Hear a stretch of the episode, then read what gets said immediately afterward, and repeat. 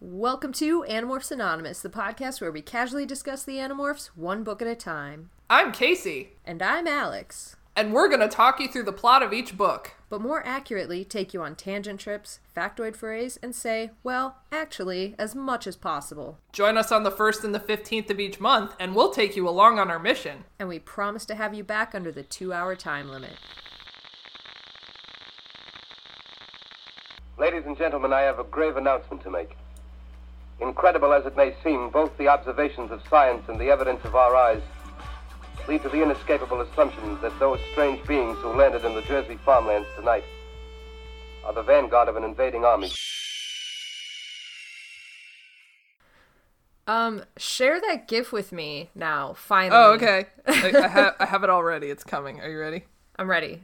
I'm worried you're going to be disappointed because I use this GIF all the time because it's very applicable, but I especially felt it with this book. Ah! Yeah. Like the entire fucking book. Yeah. I'm like, why is this happening? yeah. Uh, Now I know what to get you for the next holiday because there's a belt that says this. everything hurts and I'm dying. Yes. Yep. Yeah. Everything hurts and I'm dying. Dot Yep. com. oh god. Yeah, this this book was um very rough. Um Huh? yeah. Holy fucking hell. This was the closest I came to crying in an Animorphs book. Like I had tears in my eyes at one point. Oh, Fucking kill me. I'm so sorry. No, it's okay.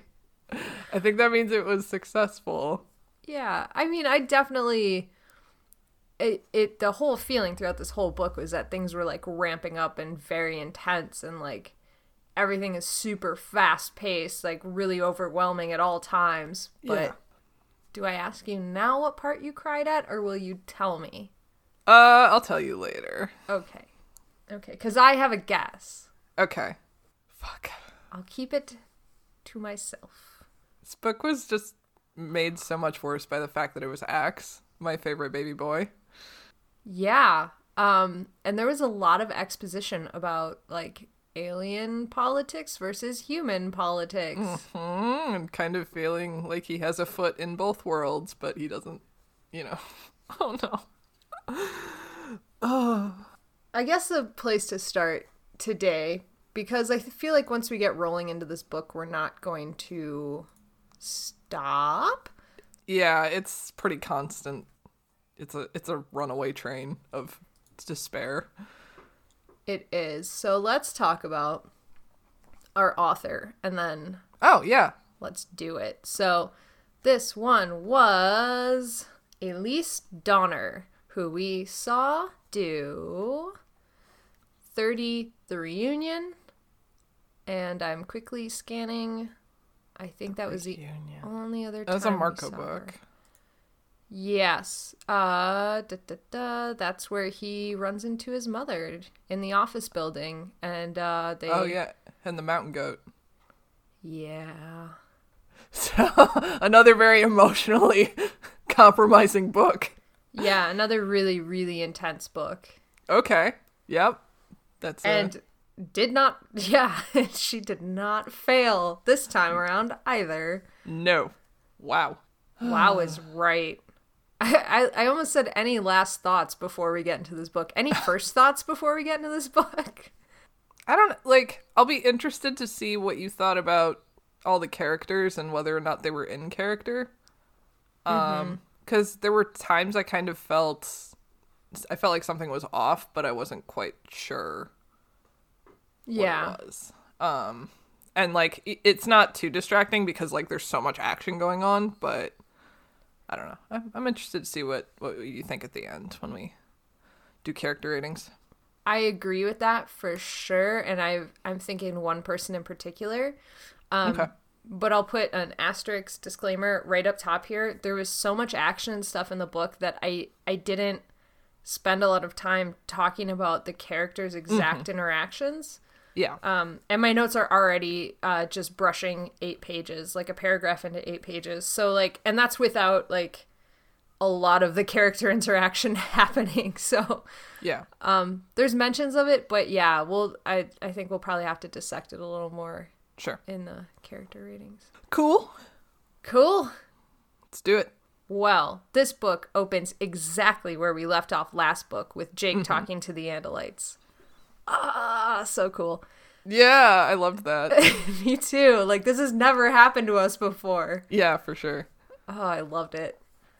Um, he's announcing himself as the resistance on Earth, and Jake tells the Andalite that the Anati planet was a decoy. They are hiding Dracon cannons in the asteroid fields, and they plan to take out the majority of the Andalite fleet. The Andalite, on the other end of this communication, treats Jake with suspicion, saying he expects that they're lying to him out of desperation because he knows their situation on, on Earth, and they they think basically he's trying to trick them. Um, so Ax asks permission at this point to step in, and Jake grants it. And he says to the Andalite that what Jake says is true. They got it directly from Visser 1, whose host they captured and liberated, and they've destroyed the Yeerk. And the Andalite kind of considers this for a moment, and then he says, The brother of war, Prince Elfangor, deserves to be heard, so they will take this to the council. But reports of Ax's actions have reached the Andalite homeworld, and they think that his loyalties might be a little confused. And right then is when Tobias goes, Let's get out of here. There's bug fighters on the way. We got to move now. So they cut the transmission. Jake tells Ax to grab this commun- transmission box while everybody goes to their birds of prey morph. They got to get out of there because not only now do they not want anybody seeing that they're kids, but also remember Marco's dead. So nobody can see Marco. Mm-hmm. The last thing Jake yells is for Ax and Tobias to not let them get the communicator. Ax grabs it, runs over the dunes. He and Tobias are cut off by two controllers with Dracon beams. Tobias swoops in, takes one out, and Ax knocks the other guy out with his tail blade, and they take off. And that is chapter one. Hooray! Fucking Andalites. fucking yeah. Fucking Andalites. And like holy shit. I do like that they brought back um, the whole like Ax loyalty thing from like way the fuck back in the series when he said, "Yes, I gave the the animorphs the the morphing power." and like the fact that that's coming back to bite him in the ass now because Yeah, Oh my god. Between that and like I'm assuming um the Andalites that came to Earth with uh Estrid were also reported probably some behaviors that weren't the ones that lived. But yes, Yeah. Yeah, the ones that lived. but they're criminals. How much could it possibly mean? yeah. I guess status really matters in the Andalite community. Yeah. This also answered my questions about uh, Visser One last book because I was like, Yeah. "How did I thought she went to a different system? How did she get back here?" But you summed that up in the first fucking page, so thank you, Animorphs. That's why we're doing it one book at a time. Right. yeah. I don't remember what I told you, but it was probably something like, I don't know, maybe they got promoted. yeah, because you knew. yes. Yes, I did. Cool. Um, but I also think I very seriously told you a long time ago that I don't ever rem- remember meeting Visser 2. And that stood, like, when we started reading this book, I'm like, oh yeah, we do meet Visser 2. But it was just such a, like, Yeah. non important thing in my mind that I had forgotten completely. Visser 2 has one character trait. so, Visser 2 and two other characters surrounding him in that moment are all interchangeable to me. Like, yeah, yeah, I was confused half the time. Yeah, and honest. especially when they're like, let's start calling them by name. I'm like, how about let's not? Like, fuck. Yeah. Uh, although I did remember one. I'm just gonna spoil this. One of the characters' names is Plumber, Captain Plumber, and I definitely read Christopher Plummer every single time. we do. Excellent, which I think it. is appropriate because he Yeah. was a captain. So Uh-huh. I'm just waving my arms around, which is really good audio. Yep. okay, good. I'm so glad you you thought that because I also thought that. I did. So, anyways, yeah, I guess we do at some point in the series meet Visser 2. Not that it fucking matters, but Yeah. okay. Well, Okay. Um, let's keep going on this nonstop goddamn thrill ride. So, Ax is hanging out in his and Tobias's scoop. It is now a shared domicile, from I like what it. I'm They're understanding. roommates. Oh Me my god, too. they were roommates. And they were roommates. uh, Charms forever. doing stuff together. oh my god. Anyways, so they're hanging out in their scoop. And Marco's also there, being very agitated and changing all the channels repeatedly and flipping through literally hundreds of channels because it is mentioned multiple times that Ax has broken into all of cable and like can get any HBO. channel. He's got HBO, he's got Starz, he's got Cinemax. I don't know if any of these were around in the 90s or if they cost money, but here we are. Pretty sure Um, HBO was around because I think that was Sopranos era. So I've never watched The Sopranos. I have not either. I know there's a scene with a horse head in a bed. That is The Godfather, I believe. Fuck. But you know they're both mafia, so it makes sense. Are you sure? Really? I'm pretty sure. I mean, I believe you. I believe you wholeheartedly because I know nothing. It's just I have to I'm- rewire everything I've ever thought about this now. The only reason I know about the horse head in the bed is because Hey Arnold did a parody episode of The Godfather, and the kid had a rocking horse, and and the guy put the rocking horse head in the bed. Uh, do you know how many people are screaming at their podcast app right now? Sorry, everyone, we don't watch things. we just watch fucking Free Willy and Lord of the Rings over and over, And Fly Away Home. I can Yes. answer any questions about Fly Away Home. and Jurassic being, Park. and Jurassic Park. That being said, I've not seen Fly Away Home since we graduated, so I feel like you flew yourself home outed. I That was I really badly would- phrased. I would watch it if it were on TV though. And Penguin. Anna Paquin, she's fucking amazing. Anyways, okay, so which by the way, I only got into Anna Paquin because of X Men, and I loved her in X Men so much, and I only got into X Men because of Animorphs, because Iceman was Jake. it all connects. It all comes together in the end. This is why. Never mind. Okay, moving on. um, so Marco is ranting about how complacent everyone in the world is and how nobody expects a world war. And if they just walked up to the average person on the street and said anything about fighting a war, they'd all be laughed at because everybody is just stupid and awful. Uh, which is harsh in hindsight because, like, fucking the Iraq invasion happened, like, a few years later. There was so many, so many things happened in this book where I was like, oh man, like, did like so much of this takes on a different meaning reading it in 2020. Like, Uh huh. Oh no! Fucking they they stopped the predicted invasion. war.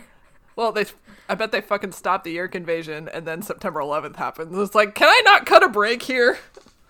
Oh no. Why is everyone fucking terrible? Anyway, There is a really not to again derail, but I will and then bring it right back. But there is a really interesting um, Radiolab that just came out recently about how it's like called 60 words and it was about the um, thing that was signed into power right after september 11th that allowed the president to declare war and how like it's so open-ended that it was supposed to only be about september 11th but like that's how like presidents have still been able to use like military force to go in Oh, and like execute people with drones and shit.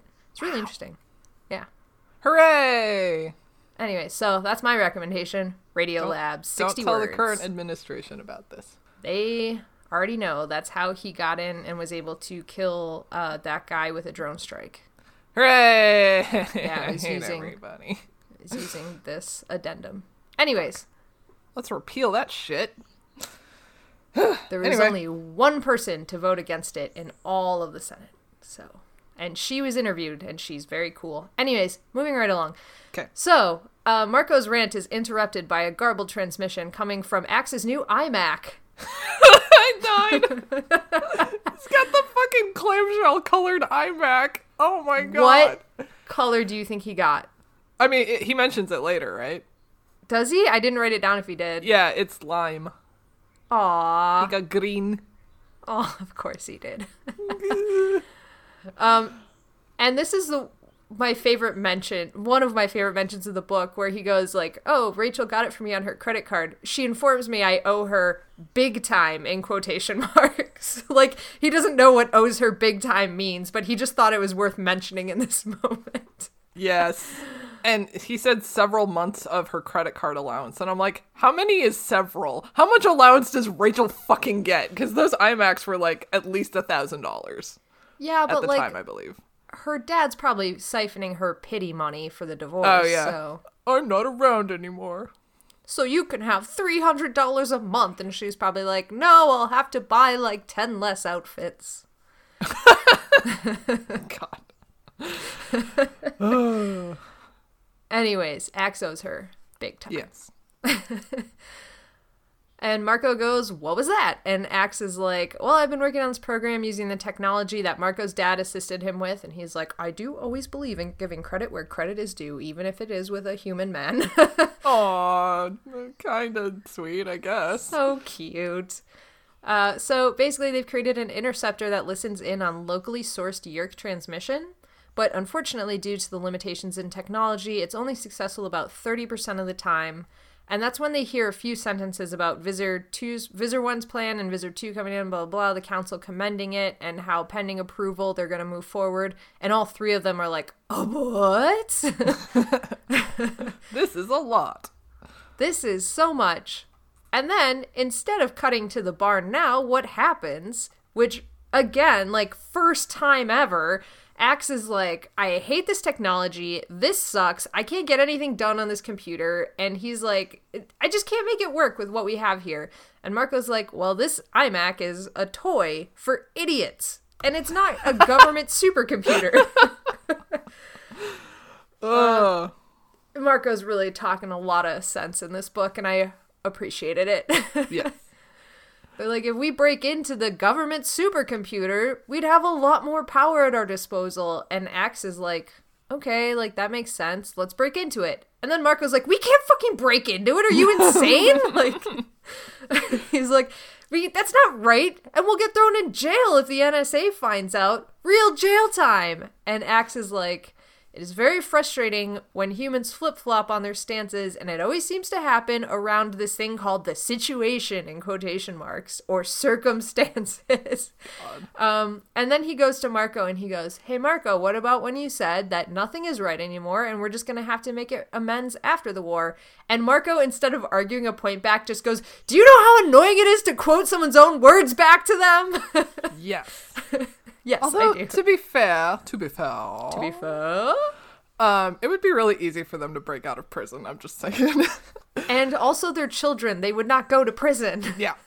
They would go to juvie, which I think you can just walk out of basically. Yeah. So it would all be fine. Unless they got tried as adults. I don't think they could be tried as because don't you have to be a minimum age to be a tried tried as an adult? I don't know. I'm thinking about those girls that stabbed their friend in the name of Slender Man. Because I think they we're- were only like 12 and they got tried as adults. But that, I mean, that was a, you know, very di- Hmm. different sort of case, yeah. crime. But yes. Yeah. Well, it, it wasn't murder. She didn't die, but Yeah, Yeah. But it was attempted murder. attempted murder. Yeah. Which for 12 year old, that's pretty heavy. But that's neither here nor there. Um, da da da da da da. I just got lost in this whole thing. That was one of the murders that when I saw my favorite murder live, they did. So, anyways, they decide they have to break into the NSA computers. Ax writes up a program in like 20 minutes and proceeds to hack into the database while securing them, blah, blah, blah. After a few tense moments where Marco and Tobias keep asking him, What is happening? Because, like, it's a very intense, like, computer hacking scene for Ax, but both Marco and Tobias are just literally watching him, like, calmly type on the computer. So they're both like, What the fuck? Uh, and then in the best moment of all time, Tobias goes, Ax, you sure this is secure and they're not going to be able to tra- trace it back to us? Ax just slowly and dramatically turns one stalk eye towards Tobias. and Tobias apologizes. Loved Uh, I love that so much. So um, once Ax gets in, they use their more powerful computers to run the Yeerk transmissions through. They find out that Visser 3 is now Visser 1, and Visser 2 is on his way to Earth to see this plan into action, and they get a bunch of numbers. Now the kids meet up at the barn. Now Yay. that they have evidence, now that they've taken action, and I am loving this new world. Ah. They meet at the barn. Marco tells everybody what they heard. And he is telling them about the transmission and about Visser 3's promotion of Visser 1. So, everybody who listens to this podcast that doesn't read the books, Visser 3 is now Visser 1. In red lights, Visser 3 is Visser 1. So, Hooray. this same guy, new title. Um, That's gonna get confusing. I mean, it it will, but at least it's not like the the Hork-Bajir Chronicles because it's not like we're gonna flip flop back and forth. Oh, like he true. stays Visser one. I'm fucking Visser 36. Yeah, it's Visser Visser thirty two. Because apparently promotion is very arbitrary. yes, it is. I mean, if you can get promoted only for stealing a pretty rad host body, it like there's no like business plan to move through the ranks here, like a guide to help you get promoted to where you want to go. This isn't corporate America. yeah, so Visser 3 is Visser 1. They're concerned about what this means for their future. They're like, what the fuck are we gonna do? Like, this means that the open warfare plan is probably gonna happen.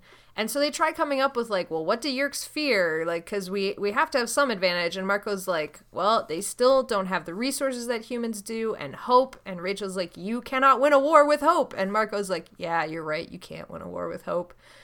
Uh, and then Marco's like, and like it or not, we have no space weapons. So if the humans go to war with the Yerks, which is, by the way, 14 steps down this fucking road, there's no way that they can fight it because humans don't have any space force until recently, America, where we've started Starfleet for some reason. Oh yeah. Uh, the Yerks would still win. Yerks are more powerful. Anyways, this is 20 years down the line. We need not speak of this. Marco also mentions that, like, you know, the Yerks only need a portion of humans because, like, the reason they like humans as a species is because of their sheer numbers, but there are still more humans, way more humans than Yerks. So they could just openly slaughter people that were not controllers, and it would still be fine for the Yerks.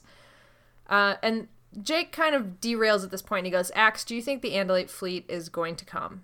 And this brought this huge, like, mm-hmm. kind of churning of emotions within Ax. He is like, I had hoped to go back to my own people one day and live on my own planet and maybe have my own family, but I also am- Estrid. with he does mention Estrid. He name drops Estrid, but that's like the only female Andalite he's seen in like the past. However, the however only long. girl in the whole world. Literally the only girl in the whole world, and she's mm. not even in the world anymore. Also, she's crazy.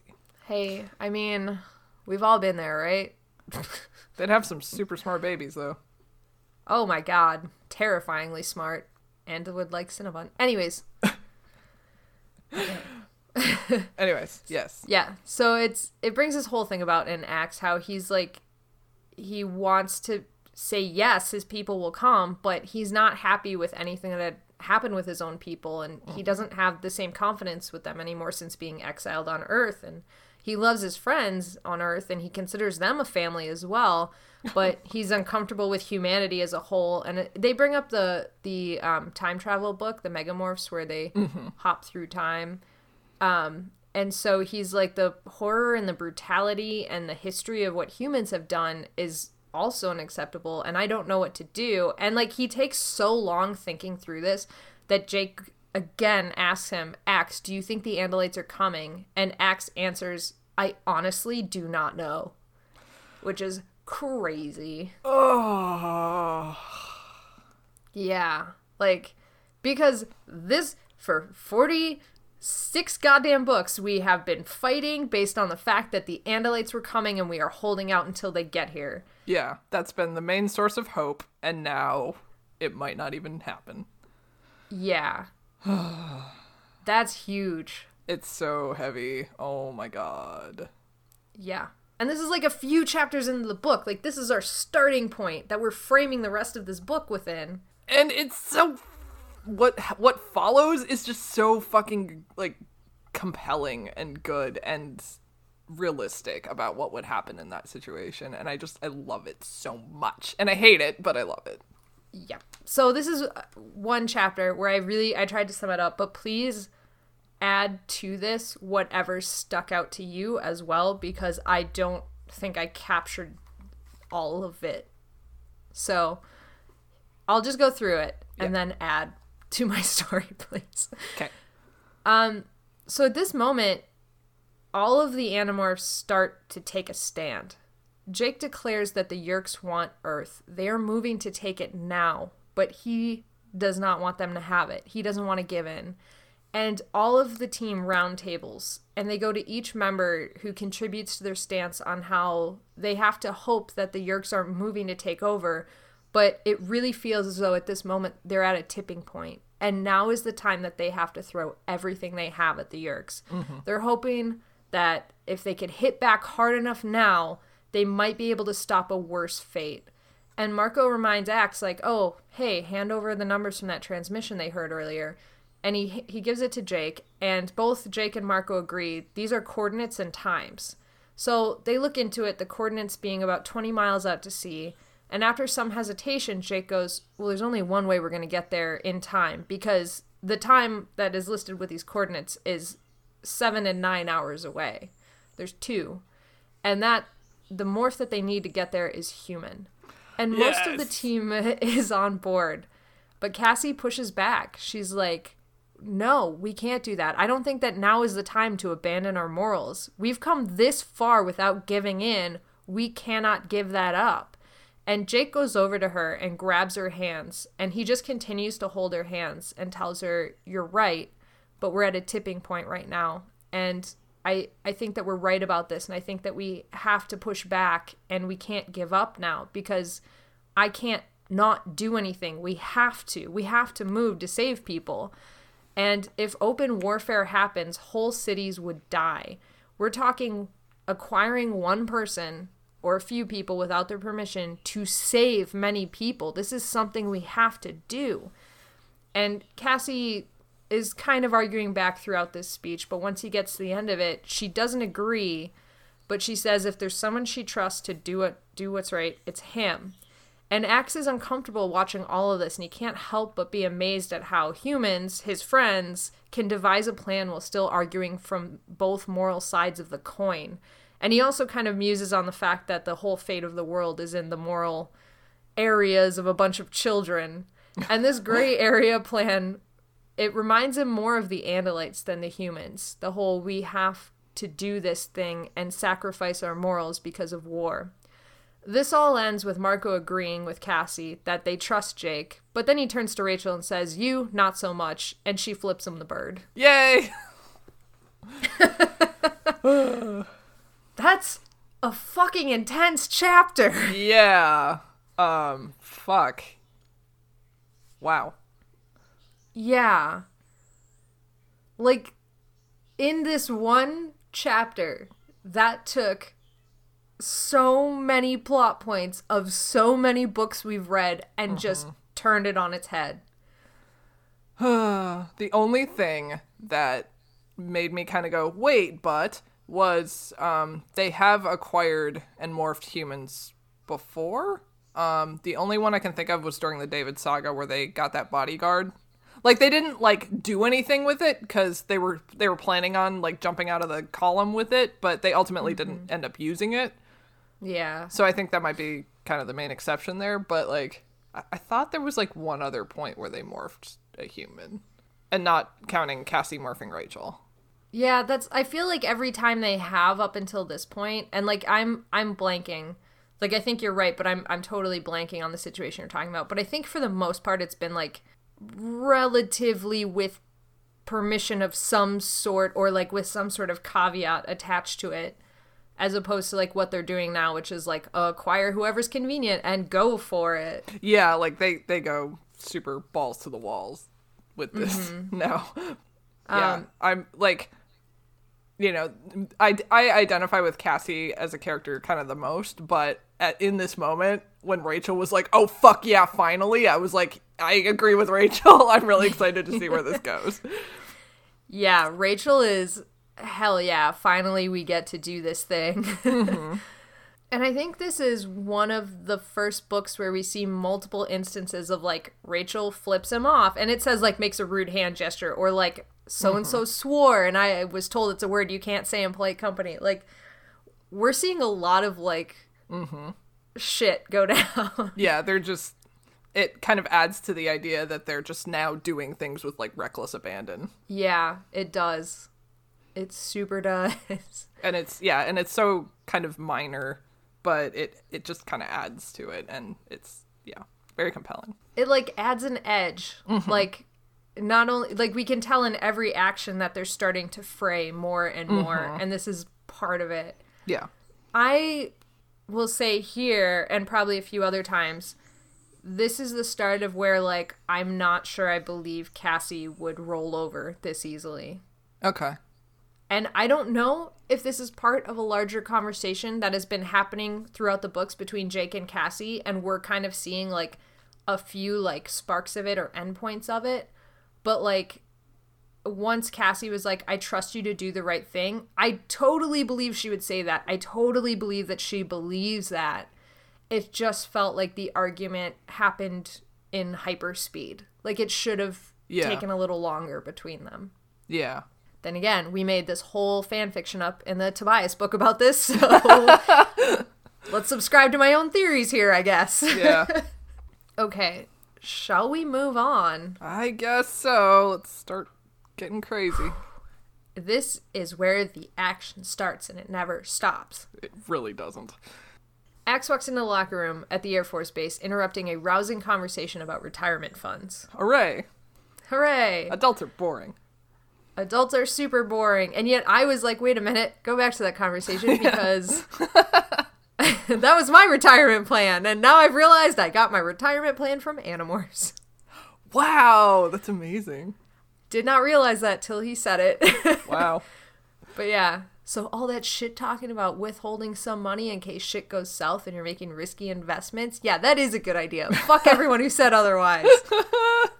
Not the point. There are two people in this room a man who went to scream as he saw Ax, and Ax immediately knocks him out, and a woman who hissed Andalite, and Ax replied, Yeerk, before knocking her it. out into Marco's arms. Andalite! Yeerk. It was so badass. I know! Oh, Ax. Yeah, Ax then gives the all clear for the other Animorphs to demorph because there's no one else in this locker room, and they grow from fleas into themselves. Ax acquired the male pilot, and it's decided that Rachel is going to acquire the female pilot because she has, in quotations, nerves of steel, which Ax later speculates still will not help her fly a plane. but whatever. so this is Ax talks about how this morph gave him some hesitation, but it wasn't from the perspective of I want to get permission from him or like this is a sentient creature and I feel like I need I can't invade his space and do this to him. It was more like I don't want to be a human because being a human gives me such a sense of belonging and I don't know if I want to feel that right now. I love that so much. Yeah. Oh my god. I hope this isn't foreshadowing. oh my god, that was so powerful. Oh. It was like I think it was so powerful for a few different reasons because on one hand it's like he's respecting the whole sentient rule that his friends have come up with, but that's not where he's coming from in this moment and I loved that difference and the fact that he like feels like he belongs. Mhm. But Ax goes through with it because we are on a mission. Ax and Rachel confidently walk up to the aircraft where the maintenance crew is saluting them, and they quickly knock them the fuck out and drag them away and jump into the plane. They strap themselves into these special seats, Ax taxis, and takes off without any interference. And Rachel's like, dang, that went smoothly. And Ax is like, ah, I fear the rest of the mission won't be so easy. And Rachel's like, pessimist. And Ax shoots back, realist, which was like fucking hilarious. I loved this. Yes. Uh, so, um, the radio then crackles on and they hear ground control ordering them to land. They're like, You took off without clearance and five minutes ahead of schedule. You need to come back here. You're also off of the test route. They ignore it, and then a moment later, whoever is on this radio is like, Land now or you will be shot down, whoever you are. And they're like, Oh, fuck, they must have found the ground crew and the pilots that we knocked out and shoved into lockers like middle school bullies.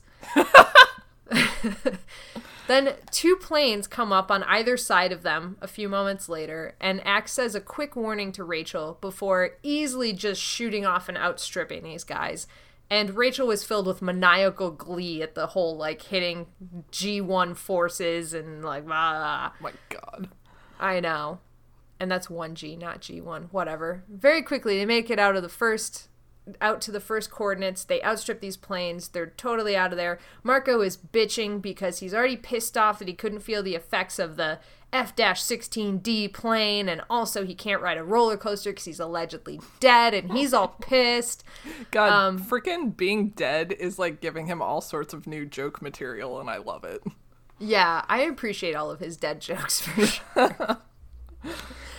I also like really appreciate his frustrations with suddenly not being able to move around in the world as easily as he could. Yeah, cuz like you know it's legit, but also it's just Marco being Marco. Yeah, and it's also that thing of like when you're uh, however old they are now, you know, between like probably 13, 14, 15 somewhere in there, like you're like no school, hell yeah, I'll be dead, and then all of a sudden it's like, "Oh, but also no burgers and no video games and no oh shit i didn't think this through. I wonder how tobias feels about that. Like you know marco's always over there scooping like man i can't have all these things. And maybe tobias is like well i haven't been able to have those things in a very long time. Or maybe he's sympathetic i don't know. That's a good question. Mm-hmm. or just I'm basing this entirely off of Tobias's whole like my eyes are better than yours, blah blah blah. Maybe he's like, huh, I remember when I wanted those things, fool. like really superior. oh no. Uh, that would be a really funny and like harmless Tobias thing that I feel like he would do. um. Anyway, so they make it to the coordinates and they find a giant ship named the USS George Washington which pisses Marco off again that there's a cool ship there, and then he gets like very entrenched in this whole conversation they start having about like oh also there are nuclear submarines and blah blah blah and all the boys start to like nerd out together. And after a few minutes of that rachel's like cassie do you feel left out? And cassie's like yeah but i'm not disappointed about that. God. Uh shit gets real very quick here because they are spotted by the carrier and they need a plan to get aboard, but also this carrier may fire on them at any moment because it knows that that plane should not be there. And so Jake goes, "Okay, Ax, get out ahead of the carrier, drop down into the water." And this is I think one of the greatest kind of moments here of just getting into Ax's head. Like this is when it got really real yeah. for me. Yeah. So like the Animorphs all start doing their sniping thing where they're doing the jokes in the background. And Ax like starts off with like one of Marco's like jokey complaints and it literally trails off mid sentence and Ax is like my friends kept talking but I was so focused because I had to do these calculations. How am I going to get everybody out of here without killing us all? And while all of them are dicking around in the background, Ax like is doing this super intense calculation of how they're gonna do this, and he rockets out in front of the carrier, and he kills the engine, and everybody starts going, "Whoa, whoa, whoa! What are you doing?" And Ax goes, "We can't hit the water at top speed without dying." So I'm working on this crash landing. If you could all fucking stop. um, and Ax is also having this debate like well they also can't find these human bodies in the water like they we can't let them know that any of us are human, but also they can't find the pilots that we morphed. So he's doing like calculations on top of this of like how do I get rid of the bodies if I have to? Mm. So while he's doing that, he works it out, gets onto the water, he crashes belly down into the water, and the cockpit immediately shatters apart, and freezing water spills in on him and Rachel. Ax starts demorphing, and it's his Andalite mentality as well as his human mentality that are both panicking because they're trapped in the harness and trapped in this pressure suit. And he's demorphing, trying to tear it apart and just hoping his tail blade comes so he can cut his way out of there. And all thought of his friends are like is gone. Like they're on him as fleas, and he's like, I'm morphing. It doesn't fucking matter where they go or what happens to them. Um, and he does manage to morph to the point where his tail blade appears. He cuts his way out of the suit. He is fully Andalite now. He kicks his way to the surface, and only then does he start going like, "Oh shit! I morphed with my friends on me as fleas." And he starts looking around, and luckily everybody is alive, which he mentions was pure luck. Like this is fucking amazing that they're all alive because he did not think they would all live through this. Um, and they, he sees them floating around in various stages of demorphing or morphing. Um, most notably with Rachel holding Tobias under one human arm as she starts morphing to Seagull, Oh. which is cute. also, also, yeah. um, the thing that was getting me about the whole like he's trying to land the plane and not kill everybody was he started like reciting his fucking death like thing that the Andalites do. Yeah, he did. All of the, um, whatchamacallits, the rituals. Yeah, I was like, oh Mm-hmm. no. Yeah, that's how sure he was that this was not going to work. Yeah. Oh God, it's intense. It's fucking intense. Meanwhile, the rest of the team behind him is like, hurt, dirt, dirt, dirt. Like, we don't know what's going on. Yeah, I mean that was like like I know there's a lot of moments in here where we're like we got to remember these are just kids, but that was one of the most poignant moments for me where it was like they truly don't understand sometimes how much danger they're in. Like they're so blind to a lot of it because they're idiot kids that think they're going to live forever and there's no way to kill them even though they understand that they may die, they know the risk there's still that inherent thing that like children and teenagers have where you go like fall down 30 stairs and like pop right back up like I'm okay haha like Yeah. It that was just such an intense moment of that. And then Ax running the actual like calculations was Yeah, the contrast between their frivolity and his like, oh my god, I have to save everybody is just very, ugh, very intense. it was super intense. And I'm glad we were in Ax's head for that moment. Mm-hmm. Yes. So Jake tells them all to get to Seagull before they're spotted. They do. They land on the ship. So listen this chapter is barely a conversation. It is a description of this ship. Yeah, it's a Wikipedia article on an aircraft carrier. It is. And I understand some people like that. So we're going to go through a bulleted list of Thank this God. next chapter. Thank fucking God. Great. Because much like Rachel, I don't give a shit. So here it is. the USS Washington. It's a Nimitz class ship, which is the biggest ship in the world, made by the Newport News Shipbuilding Company out of Virginia, deployed in 1975. Wow, this is already like way too much. I googled this because I needed help. These are the big flat ships with the rotating platforms to shoot jets off of it, everybody. Yep. For anyone who's not into it. yep. Me. It's got the big tall control tower thing on top of it. Yeah, yeah. Yes. Yeah. And I I googled it and I was looking at other aircraft carriers because they did like a side-by-side comparison and it's literally like an aircraft carrier, an aircraft carrier. A Nimitz is like aircraft carrier on steroids. It is taller, it is wider, it is longer. It's a fucking floating city is what we're getting at here. That's so cool. Yeah, it looked pretty cool. So Google it. It literally just Nimitz class. It pops right up. It is 1,092 feet in length, 252 feet wide. The flight deck area is about four and a half acres. Jake thinks it can go 30 plus knots, which is a little over 34.5 miles per hour. 85 to 90 aircraft total on board. This includes an FA-18C Hornet, uh, multiple of those E-20C Hawkeyes, um, EA-6B Prowlers, and F-14D Tomcats. A Tomcat is the one that is in the step back of this book.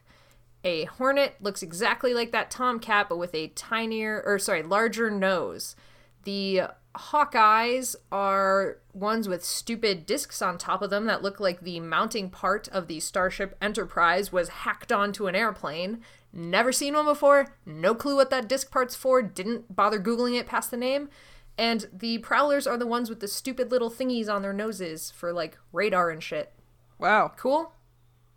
I Google this for you, people. For you fucking aircraft nerds. Oh, more than what I would have done. Well, we still have more bullet points to go. There are catapults on the ship, which I immediately was like, cool, launch shit. No, that is for the airplanes. Do not make the mistake that I did. That is to catapult airplanes, not large rocks.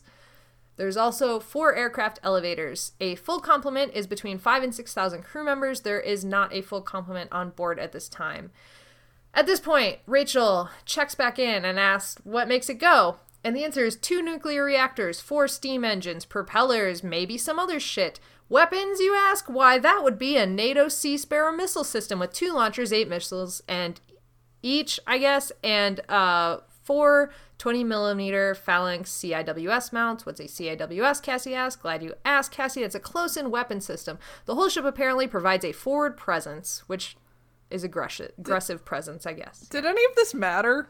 Um, here's what matters: the fact that you know that there is a a Tomcat on board because those can be outfit with nuclear missiles. Yes. Um, okay.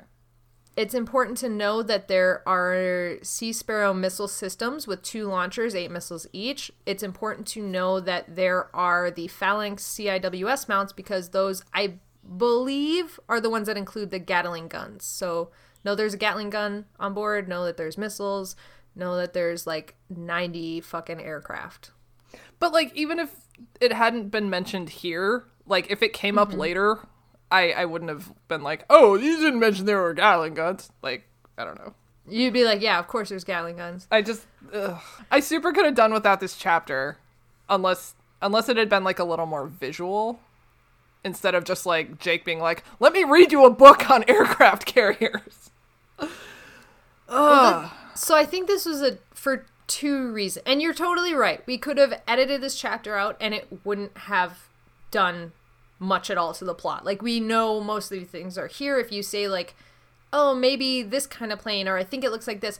But I think the point of this chapter was to show us that Jake think about the first time they were on a ship yeah. where Jake had to like how many knots is this? How many blah blah blah. Like I think it's trying to show us like how far we've come Yeah. since the first time we were on a ship and we didn't really no knots to hours and we were kind of like guessing when we could push dolphins off the side of the ship Yeah. to this where like Jake comes into battle he knows what's going on he knows what he's seeing he knows why it's there he knows what it's for Yeah. um and then also I think it was just to overwhelm you with descriptions so you understand like how much shit is going on Sure. so I like I could have done without like reading off this bulleted list, which really I just did for any like eh, sea nerds that like planes and shit. Like I think it was really more just to like get us to realize those two points. Which probably could have been done more effectively, but I'm not complaining because this book is only 118 pages, which Yeah, is true. way short. That's so if this was like 150, I'd be like, well, you could have cut that chapter and like save some space. But it's only 118 pages. Yeah.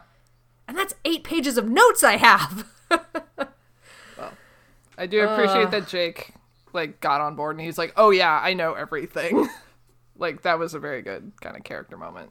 I I liked it simply for that. And there's probably an easier, less like exhausting way to cover this, but I really appreciated that Jake did this. And I also think it may have kind of been the author a little bit being like, look at how much research I did.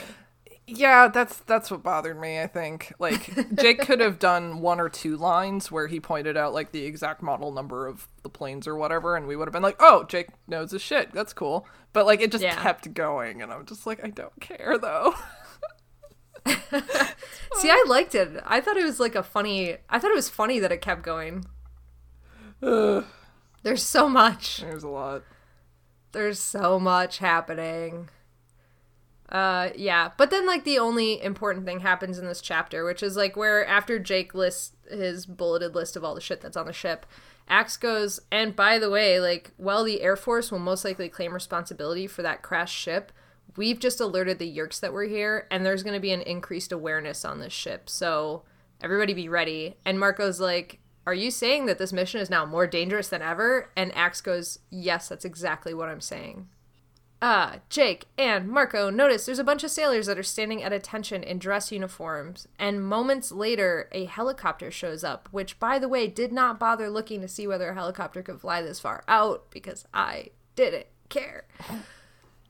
There's several people that get out of this helicopter, and right before their eyes, in full military uniform, Chapman hops out. We haven't seen him in a while. He, he never. Haven't seen him in 30 fucking books since Yeah. like the first Helmacron's book, I feel like. God. yeah, it's been a while. Uh, Jake doesn't hesitate. He says, "Follow them." And Chapman's in the o- and and Chapman and the others enter the ship. They take off, trying to find a way to get below decks, and finally somebody spots a vent shaft. One by one, they fly into it in their seagull morphs, and they wind up flapping around hallways below decks. Sailors are chasing them and yelling and freaking out, and the team is flapping wildly in this dead air, trying to get somewhere to hide. They go screaming down hallways, down another like shaft that's open. More sailors appear. Rachel poops on one of them, and finally they make it into a massive laundry room where they go shooting past a sailor desperately trying to shove all of the clothes into a washing machine, and it's just not working. And they land in a pile of laundry to demorph. And my MVP is the sailor on laundry duty that sadly cannot fit all the clothes in the washing machine. Ugh. Um, Ax knocks that poor guy out, and Marco makes him a pillow so he's comfortable. I think they feel guilty. Sweet. Oh my god. It's so sweet. Um, and then Ax goes to his pilot morph. They steal some clothes, of course, and he puts all of the other animorphs in his pocket. They morph to roaches. Ax now takes the time to mention to us that he has become an expert on dressing like a human, even though he hates it. uh, and then he goes wandering the corridors, trying to blend in. We learn about knee knockers, as Jake calls them, which are some beams that seem to randomly jut up out of the floor. I don't know. that also doesn't really come into play later, which I expected it to. It's like, why would you mention this if you weren't going to have somebody like trip on it later? just just to build the ambiance. Well, maybe it was so directly after that Ax could mention very proudly that he did not trip one time. But we all know you're a graceful, wonderful boy. Not in human morph though. He's a wacky boy in human morph. That's true. He's a wacky boy. Um, and then Ax also mentions the lack of light, which is something that would be totally unacceptable in an Andalite ship. I They agree. cannot see. Yes. Uh, finally, after walking for what seems like miles, Ax hears somebody talking about the hangar bay and how the captain was there. And Ax thought speaks to Jake and is like, "How do I get to there?" And upon his arrival, because Jake directs him there, uh, he goes to the back of the crowd and listens in inconspicuously until Chapman asks Captain Plummer, Christopher Plummer, to speak to him privately because he brought a gift to alleviate his boredom at sea. Ew. Ax really I know. the way I wrote it was so gross. Oh no! And like in the book they like they're like alcohol? Uh uh uh I wrote it down and I was like this sounds like he had brought like some sort of weird sex gift. A big and I- box of porn. a big box of porn and a fleshlight. Oh god, I hate this. But no, they brought something else that was wet and slimy. A Yeerk. oh my god! Oh no! I literally skipped four lines to do that to you. Oh my god! I'm so upset. No. I skipped four lines of plot to do that to you, Casey. Thank you. Thank you. oh. Oh, sorry. Um, Oh. There's a whole other thing. They follow the group back to the where they go to speak privately in the captain's quarters, and Ax slips some cockroaches into the captain's pocket very clumsily. He has to apologize to the captain for tripping. Once they're in there, Ax loiters in the hallway. Soon enough, there's a problem. That's when they busted out the Yeerk pool. And I skipped all of that to make a terrible, horrible thing out of my mouth. Perfect. So Jake says, "Get firepower, get the fuck in here." And they just start demorphing in the hallway in full view of anybody who had come here. And there's a few sailors like around, and they're just like, "Go for it!" And as they start to go to battle morphs, they they two sailors come upon them who get like all fu- freaked out and they run off. Once they're morphed, Ax slices through the lock of the door. They run into the room. It's chaos in there. Like Chapman has told Admiral Carrington to get down, but Carrington is just like waving his arms, like "You won't ruin the plans of Visser One." Ah. Yeah, he sounds awful. Um, and Admiral Carrington, we find out, is Visser Two. The battle ensues. There's gunshots and slashing and clawing, and then somebody tips over the Yeerk pool, and like the captain Plummer got infested, but his two sailors were on the couch passed out, and two more Yeerks come flooding out of the pool, so they've saved the passed out dudes from their fate. And Jake says to Ax, lead them into the hallway because we need more space. We're going to get slaughtered in here. So Ax moves backwards out of the door, and that's when they realize that there are more sailors on the way with weapons because they want to fight and protect their captain. They have no clue what's going on. And Ax warns Jake that, hey, in this situation, any non controllers will be destroyed. And Jake is like, get the fuck out of here, bail.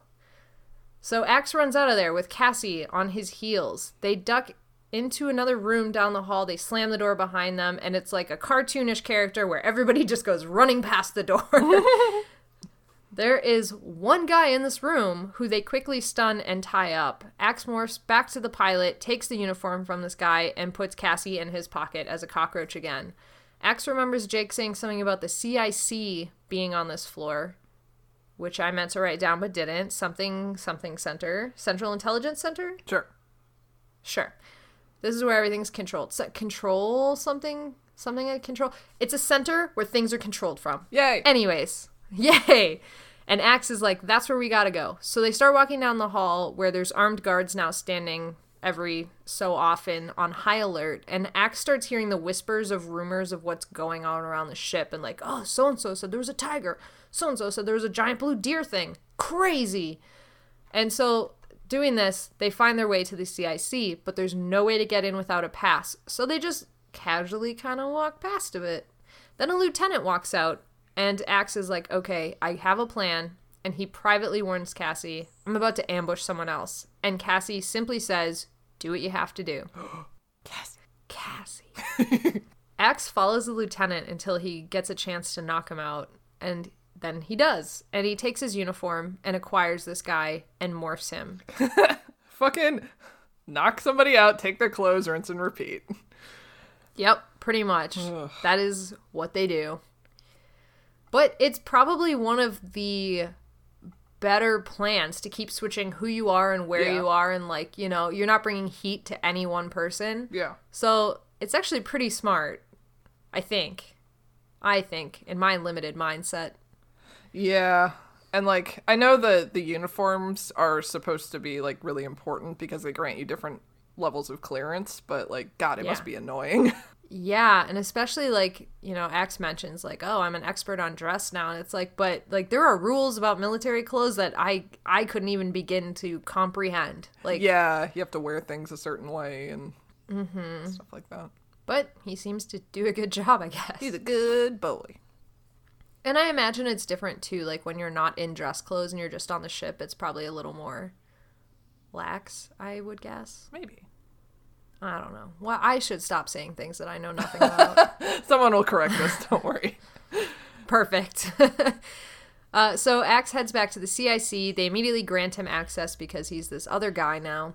And he walks in to find Visser 2 and the captain and a radar technician. Matt, the radar technician. God, I didn't even remember. Kylo Ren has an eight pack. Kylo Ren is shredded. I saw Kylo Ren in the shower the other time. oh man. Sorry, that cracked me up so good. Would you stop yelling at me? oh yeah, yeah. Okay. Anyways, um, so yeah, there's the radar technician in there, and uh, the radar technician is very confused as he announces there are two Chinese missiles headed towards the ship. Oh god. Three minutes from impact, And Ax realizes that three minutes is the first time that they had recorded with these exact coordinates. And the technician is really disbelieving, and Ax is talking to Cassie, like, who are the Chinese? And she's like, they're, they're a people, they're a nation. And he's like, are we at war with China? Or, like, is the US at war with China? And Cassie's like, we are not. And then two blasts rock this carrier and reports of damage start coming in to the ship. And it's like oh there's you know this area's been hit this area's been hit. And the first death toll is five people dead at the one blast site. And we're about to hear how many dead at the other blast site but cassie interrupts and asks what the fuck is happening? And Ax tells her the Yeerks just constructed world war three. Oh no. ah. Yeah um so Ax speaks out tries to find jake and jake is very far away. In fact he says we are nowhere near cic uh, but they're able to hear each other just barely. And he orders Ax to acquire the admiral and recall the planes. They have to stop world war III. and Ax says this is impossible. And jake goes i order you to do it before cutting out because of the distance. The room was already in chaos, so Ax stepped up to a Marine that was guarding the door, grabs his arm, and fires it into the Admiral's leg. And then he starts wrestling the guy to the ground, saying, He shot at the Admiral! And the room erupts into chaos, and all of these people are like jumping at the Marine, knocking him out. There's like medics rushing over to the Admiral, and they're saying, like, we have to take you out of here, we have to get this wound looked at. And the Admiral's like, No, I can't leave. And they're like, We have to. So they start taking him away, and as the two medics assist him into the hallway, Ax just steps out and follows. And by some dumb luck, nobody questions this. Ax lets Cassie know what's happening, and that when they had the chance, that Ax was going to knock them out the medics and like take over the admiral, and he does as soon as he gets the chance. And Cassie, at this point, takes the time to demorph and run off. And Ax is dragging the admiral into a closet, screaming about like, you know, you Andalite, unhand me, blah blah. How can he drag Then a Ax- grown man with his weak little arms? Or is he still a man? Maybe he point? used his tail. I think he was still a man at this point. Oh, okay. As I said, maybe he uses his tail. No, but I think he was still a man at this point. Gotcha. Because I think um, that he starts demorphing in the closet because then he hits the admiral with the flat of his tail Gotcha. blade and then acquires him. And Cool. yeah. So he acquires him, takes his clothes with the bloody pants and all, and he marches back into the CIC and orders them to recall the planes. Everybody's like, wait, what? What the fuck? Why would we do that? Um, but he issues the command again, and then when Chapman starts saying, What are you doing? he goes, I'll report you to Visser 1 as a traitor. And Chapman just goes super pale and shuts the fuck up. Yay. Shut up, Chapman. Yeah. Shut your fucking mouth, Chapman. Oh, man. Okay, so the captain and Chapman were surprised with good reason as they made it to the Admiral's quarters, and that's because in there they found the real Admiral in his underwear with a zoo of animals. Cute. Ax forces them into the room. I know, it's pretty cute. Well, not the Admiral in his underwear, that's Yeah. gross, but the animals are cute. Yeah. And I like Tobias sitting menacingly on a high shelf. Ax forces them into the room, and they shut the door, and Rachel blocks it with her grizzly bear morph. Yay. And she's so badass, okay? Rachel in this book is fucking amazing. Yes. Ax started to question the real admiral, who at first wouldn't answer and like very ridiculously puffed his chest out, even though he was mostly naked. but like, it was so funny. um, but he finally gives up the master plan. They did stop the Chinese sub from being nuked by the planes, which China would have seen as an unprovoked attack, but it didn't matter because the US ship was attacked, and in two hours, detailed reports of this attack were going to land on several important figures' desks, and at that point, the World War would still be declared. About this time, somebody starts frantically pounding on the door of the quarters, saying several ships have been visually identified, but they are not coming up on the radar. And then the admiral starts like laughing. And this whole time, all of the animals are like privately buzzing back and forth to each other about how this admiral is just nuts because the guy's like, "Mwah, ha ha ha, you can't fool me. And like he's in his underwear strutting around a room saying like it doesn't matter what you do. We still are gonna win because our plan can't be stopped. Mwah, ha ha. I won't tell you the coordinates of the submarine. Ah like the guy's nuts. Yeah. So, uh, yeah, the guy's pounding on the door saying there's several ships visually identified. They weren't coming up on the radar. And this is when the admiral's like, there are several bug fighters on their way here. And then laughed at them, saying, Do you think you can fight your way out of this one? Ha ha ha. And then the ship was rocked by explosions. The bug fighters were firing on them. Another explosion hit the ship right above them. Ax fell to his knees and puts his arm over his head to protect himself from whatever falling metal he could. And this room has just like filled with smoke and crumbling rock. And as it starts to clear, they realize the Admiral has gone missing. So the kids run out into the hallway and start scrambling up to the deck to try and find him. And they realize they have to get to the heart of this battle as well. And Jake and Cassie ran up first with Tobias hovering over top of them, Rachel is like looking at the door, like, fuck, I'm not going to be able to get through. But somebody saw Jake and Cassie come out of there and they shot at the staircase. So suddenly the top of it's blown wide open and Rachel's able to just bound up onto the deck. And before Ax's eyes is the most intense battle they had yet seen there are people firing on one another. There are people firing on planes. There are Hork-Bajir jumping out of these bug fighters onto the deck. Things are on fire. The Gatling gun is firing. There is smoke everywhere. And they all split up. Marco's like, I'm going to go try to get the anti aircraft guns to try and stop them from firing on the planes that Ax had ordered to turn back around and land. So Ax is feeling pretty not good about that. Um, Ax heads off because he's going to find the Admiral. Rachel had already gone because she's going to go fight the Hork-Bajir and try to take them out. And the others are all engaged in these various battles. And Ax is kind of moving around the deck trying to figure out where the Admiral had gone, where to go, when a controller comes at him and spits out Andalite. And he just reacts because the guy is jumping out at him. And all it says here is there was one less controller. Oh. yeah, I think this is our first, like, very clear he's dead. Yeah. Above him, the planes that he had ordered back were starting to come into view, and they're getting shot at and destroyed, and the wreckages of them are dropping into the ocean. Just these twisted piles of metal. And that's when Ax realized Marco had not made it in time. Another controller tries to sneak up on Ax. Ax just slices his hand off and sends him tumbling back down these near vertical staircases. Ax takes another look around as Marco is running back towards him and he notices that all of a sudden there's these humans that are that are fighting back with them on their side. There's like men fighting with Rachel who's fighting these Hork-Bajir they realize that like hey we're on the same side. Aww. this guy comes running past Marco and Ax and he throws them this quick salute and then goes and joins the fight. And Marco goes did you see that and Ax goes, Well, perhaps aliens attacking made the Earth animals seem not so confusing. And Marco goes, Yeah, maybe Rachel told them what she really looked like and promised them all dates. Marco!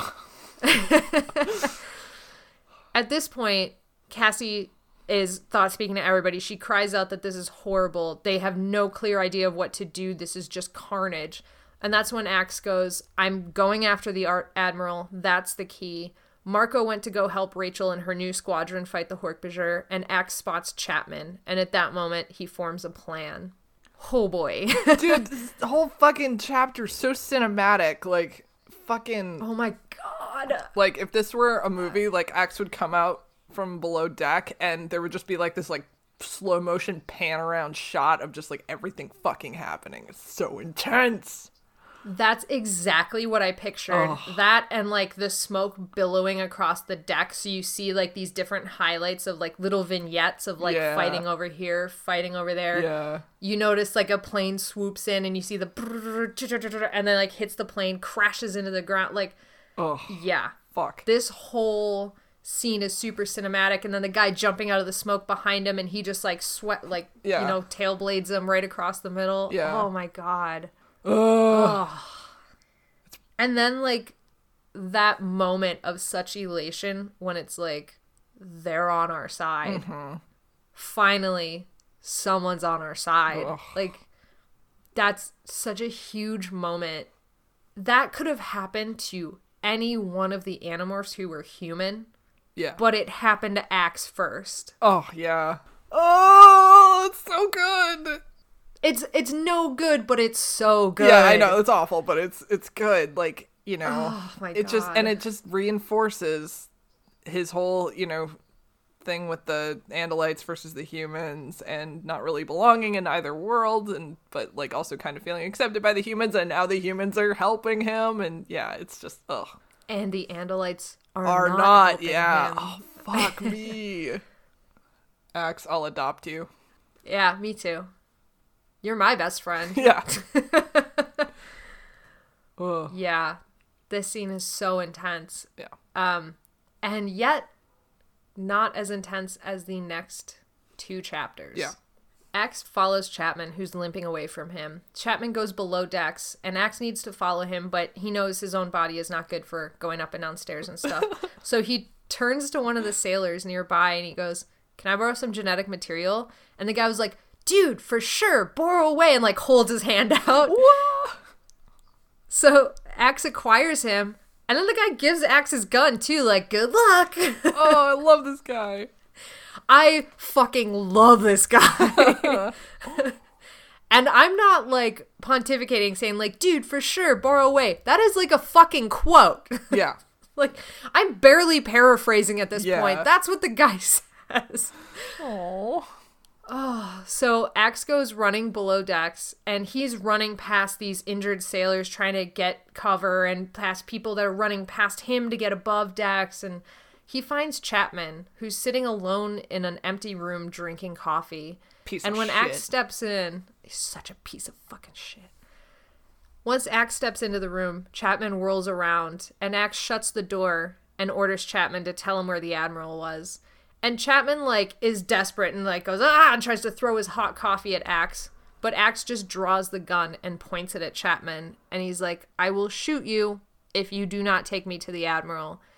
Ax then enters this totally internal struggle where he goes, Of course, I had no intention of shooting Chapman, but Chapman's the worst kind of Yeerk. He's an arrogant, power hungry Yeerk who would do anything to get what he wants, and he's one of Visser One's biggest supporters. And so Ax kind of subconsciously cocks the gun because he's not trying to ramp it up just yet, but his temptation is growing to mm-hmm. just shoot him and to get rid of him. And he's so angry at him and he hates him so much. He's like, I could kill this guy and I could just do it like right now. Oh, I hate it. And Chapman like actually gets scared. And at this point somebody opens the door, hits Ax from behind which sends him sprawling. Ax loses grip of the gun, Chapman scoops it up, and by the time Ax turns around, Chapman's pointing the gun at him and saying, "Oh, I should take you as my own personal prisoner." And then Chapman shoots the gun at Ax. Uh, I mean, Ax could have shot him in the foot if he needed to persuade him, but not kill him. Yeah, but he was going to shoot him right in the heart. Right in the heart, because fuck that guy. Fuck Chapman. Heads up, I have been gifted a sandwich. This is not the moment in this book to eat a sandwich, okay, Casey. okay. Yeah. So, Ax was suddenly running across his homeworld. He saw his family, and specifically Elfangor, and that's when he jolted up. He was not in his homeworld. He was on the cold, hard floor, and he bolted upright. He felt ashamed that he had passed out because it was not a shot that had hurt him in any way, it had just incapacitated him. Ax quickly went back to his own form and sliced his way out of the room. Someone tried to sneak up behind him, but he was being extremely cautious at this point, and he removed the guy's hand and continued on his way.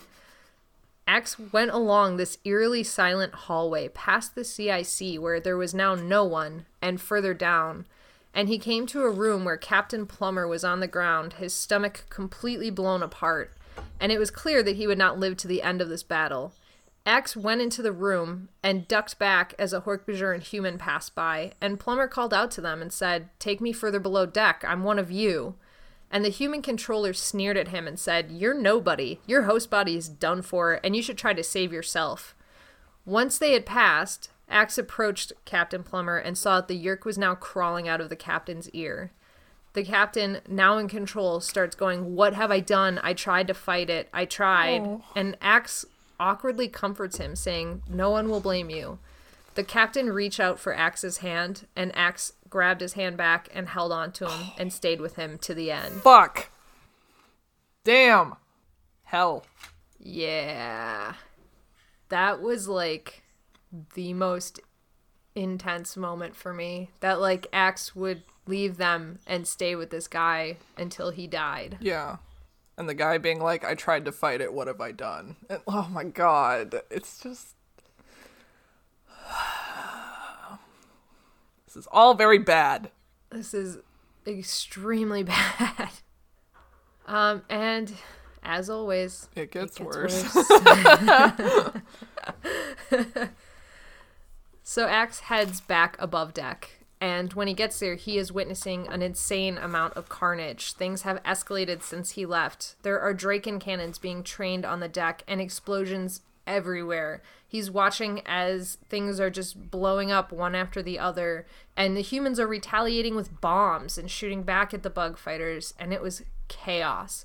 Someone starts calling his name, and then an unknown person skids up to him, and he raises his tail, and the guy goes, "Hey, hey, it's me, it's Tobias. I asked a, like I tried to ask a guy if I could acquire his his body, and he passed out, so I assumed he meant yes, and I shoved him in a closet. But anyways, I'm a catapult technician." Hmm. and Ax kind of like relaxes his tail and goes, "Okay, like that's probably a good morph to have." so Tobias was also looking for the admiral, and he tells you know this whole stash him in a closet type story when they hear a strange noise starting up. And he and Ax both look over and tobias explains oh that's those are the the boats. Some sailors are launching lifeboats to try and escape. And he starts mentioning like i think if they get to another ship they'll be okay.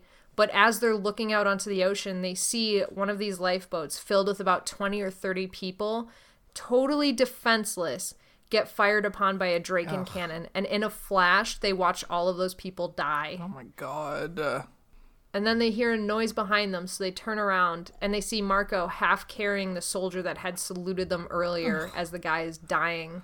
And Ax thinks, "I had to. I have to stop this. I just have to stop this." yep. Yeah, it's, yeah, he does. Cassie calls out to Ax, and he sees her limping towards him with Rachel and Jake in tow, and they're exhausted and injured. And they limp up, and Marco tells them, you know, the Admiral's only a few yards away, and Tobias goes, well, what's the point? Like, he's not giving us any information. Like, what are we going to do even if we get the guy? And Ax goes to Jake and says, Can we talk privately? So he and Jake have an aside, and Ax goes, I have something terrible to propose. And Jake goes, Okay, go on. And Ax explains that he thinks that the Admiral would only react to the mass annihilation of his own people. They need to target the Yeerk pool. And Jake goes, Ax, we, we can't do that. You can't ask me to order that. And Ax argues, it's millions of people versus only thousands. You have to see that this is the right choice. I and Ax is like, I have to make him see this. And Jake is horrified. He goes, Ax, we cannot possibly do that. There is no way. And when Ax hears the horror and disgust in Jake's voice, he realizes that he's made a terrible mistake and he apologizes. He goes, I'm so sorry. And then he knocks Jake out- with the flat of his tail blade and he goes, I'm so very sorry. Oh my god. I felt sick at this point. I was like, oh my god. Shit, my dude. There's like, oh, this is so intense. Yeah. Anyways, Ax then calls out to Cassie and says, Jake was hurt. He's unconscious. And she leaves her post to go over to him. And Ax is sick with himself because Cassie trusts him implicitly, doesn't question it. And Ax takes off towards the planes. He sees in front of him Visser 2 nearing the wreckage of a plane and crouching down. And then there's nearby some other men who are on their side that remain holed up and firing on the Hork-Bajir when they could. And one of them pops up to fire and gets hit. And Ax calls out to Marco, Rachel, and Tobias, and he asks for their help. He goes, I need to get the Visser. We need two pressure suits, and we need to get onto one of the planes that remains unharmed. And he points out the one in the first catapult. And I have to have Visser 2 with me in the plane. The three of them hesitate, but Marco goes, Where's Jake? And Ax goes, Jake is out of commission, and we need to act. Oh god. And Rachel and Tobias are like, okay, let's do this. And Marco is like, whoa, what? Have either of you stopped to ask what he's going to do once Ax is in that plane? And then he points out that he had seen earlier that they had strapped a nuke to it, and that the Andalites had a tendency to destroy what they said they were trying to preserve. And at this moment, Rachel is stunned. And Ax mentions it's the only time he'd ever seen Rachel completely stunned into silence like that. and Tobias realizes that Ax is not acting under Jake's command, but he stays neutral. And Ax goes, I trusted him to do what he felt was right. So then Ax has to make this plea to Marco, and he goes, I've not always trusted you, but every time you've proved me wrong. And he asks for Marco to trust him. And Marco just laughs and he goes, I trust you to be ruthless, but is this to save human lives or to pump up the Andalite glory? And Ax felt it stung. He hated that comment, but he goes, I am begging you, like, try to understand this has to be done. And he asks again, Will they help for their people? And Marco just goes, I don't really see that we have a choice. Rachel and Ax fight their way to the jet together, tossing aside Hork-Bajir and controllers who tried to stop them. Marco follows a moment later with Visser 2 in tow and a new gash across his gorilla chest saying, Sorry I'm late, but Visser 2's friends didn't want me to didn't want him to come play with us. Tobias is in position to launch the catapult. Rachel and Marco stuff the Visser into a pressure suit and a helmet, and then Ax ties him up with his human fingers. They stuff him into the radio technician's seat behind the pilot seat. There's no controls back there. This is a Tomcat. I don't know if that's accurate, but that's what they mentioned. and once he's secured, Ax gets into place and familiarizes himself with the simple controls. Marco worked as the guide to get the plane into position on the catapult, and then gives him a thumbs up with something like doubt in his eyes. Rachel then gives him a laugh and says, Don't do anything I wouldn't do. But even so, Ax could hear this fear in her voice. Ax was ready to launch when he was aware of Jake running up to the plane screaming, Ax, stop. But Tobias says, When you're ready, Ax launches it. The catapult smashes him back in his seat and just full G forces pulling at his skin, pulling his mouth open. They launch him off the end of the runway, and once he hit flying speed, it kind of calms down and he realizes that he was on his own, totally alone. I hate it. It's bad. Ax flew towards the Yeerk pool, and nobody followed them. Ax is calmly and coolly telling Visser 2 that if he didn't order the submarine to self destruct, they would be dropping off this nuclear bomb, which was set to explode on impact at the Yeerk pool. Visser 2 raged and said, You would never, I don't believe it. This is, no, there's no way this will happen. And Ax just kept flying. And as they approached, every second they got closer, Ax's heart started hammering harder in his chest, and there was sweat dripping down his arms. And he just kept approaching as Visser 2 is going, There's no way you're going to do this. No, you wouldn't do this. And he just kept going and he kept telling himself that 10 to 20,000 lives to save millions. It's worth it. They have to see that this is worth it. They continue on their way until finally, as they were almost there, Visser 2 said, Okay, okay, I will give the command to the submarine to self destruct, but you have to let me go. And Ax immediately eases off the controls and tells Visser 2 that the radio channel was now open for him. Ax listened as Visser 2 very angrily made the call and told the submarine to self destruct. And then Ax turned around, and as he flew over the woods that he had called home, he was relieved and horrified and worried. He had done something terrible that may have damaged his relationship with his fellow warriors and his prince. And he had, as Cassie would say, played God. And who was he to play God? They returned mostly in silence until Visser 2 asked Ax if he would really have done it. Would he have nuked the Yeerk pool? Ax did not answer. He felt he had enough to answer for. And that's the end of this book. no. Yeah. Shit. So the thing that hit me the hardest was oh god, what book was it? I think it was the one where they were protecting protecting Jake's dad and mm-hmm. they kidnapped Chapman and Ax had to like interrogate him. Yeah. And then he had that conversation with Jake being like, This is too far. Like, I hate this. I'm never doing this again. Do not ask me to ever do something like this again. And then you have this? Just, oh my god. Yep. That line moves just a little bit further every day. Uh, and then, okay, so like the moment where he's flying towards their home basically and he's like I I may do this, like I may have to end up doing this, and he, he was like my heart was breaking. That's when I started like the tears started welling up in my eyes. I'm like, oh no. Oh man. See, for me, the part that hit me that I thought maybe it was when he was getting ready to launch and Jake is running towards him going Ax Yeah. stop, Ax no, and then he launches. Yeah. Because, like, again, you know, everyone says, like, oh, it, we don't have time to fuck around anymore. We do whatever it takes. And mm-hmm. I guess that includes completely defying your prince. Yeah, but can it? Like because how long did it take them to trust Ax and now Ax Yeah. has done this and like how far back has he moved? Yeah, like he said, he, he probably just ruined all trust Probably. in his friends. Like, At least with Jake. it, yeah. Yeah. And, and he's willing to have that to save most of humanity. And how complicit are Rachel, Marco, and Tobias in this? Yeah. I mean, Tobias didn't even. He didn't freak out like Marco did. He wasn't shocked like Rachel was. He realized the situation and immediately made the call. Like, if we're gonna assign levels of blame, which is inappropriate and we shouldn't, but let's do it. Tobias saw Jake running as well, saw that go down, and still Yep. said, You're ready to launch.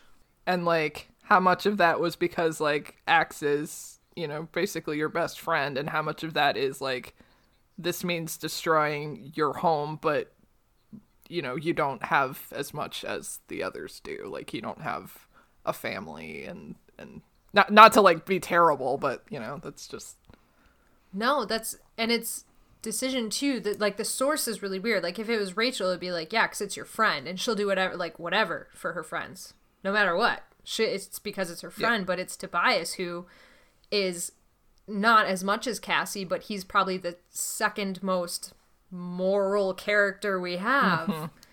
So like, what Yeah. did he see that like Jake couldn't kind of rectify? I mean, and did he trust that Ax wouldn't go through with it or did he trust that the outcome was going to be all right? Like That oh, that's super interesting. Like, did Tobias always in his head say there's no way that Ax will go through with this? And Jake saw something that said, yeah, Ax would go through with this, and that's what caused the disparity. And so each one of them was just saying how much does Ax value human life, and depending on what they saw in him, that's what informed the reactions. Yeah.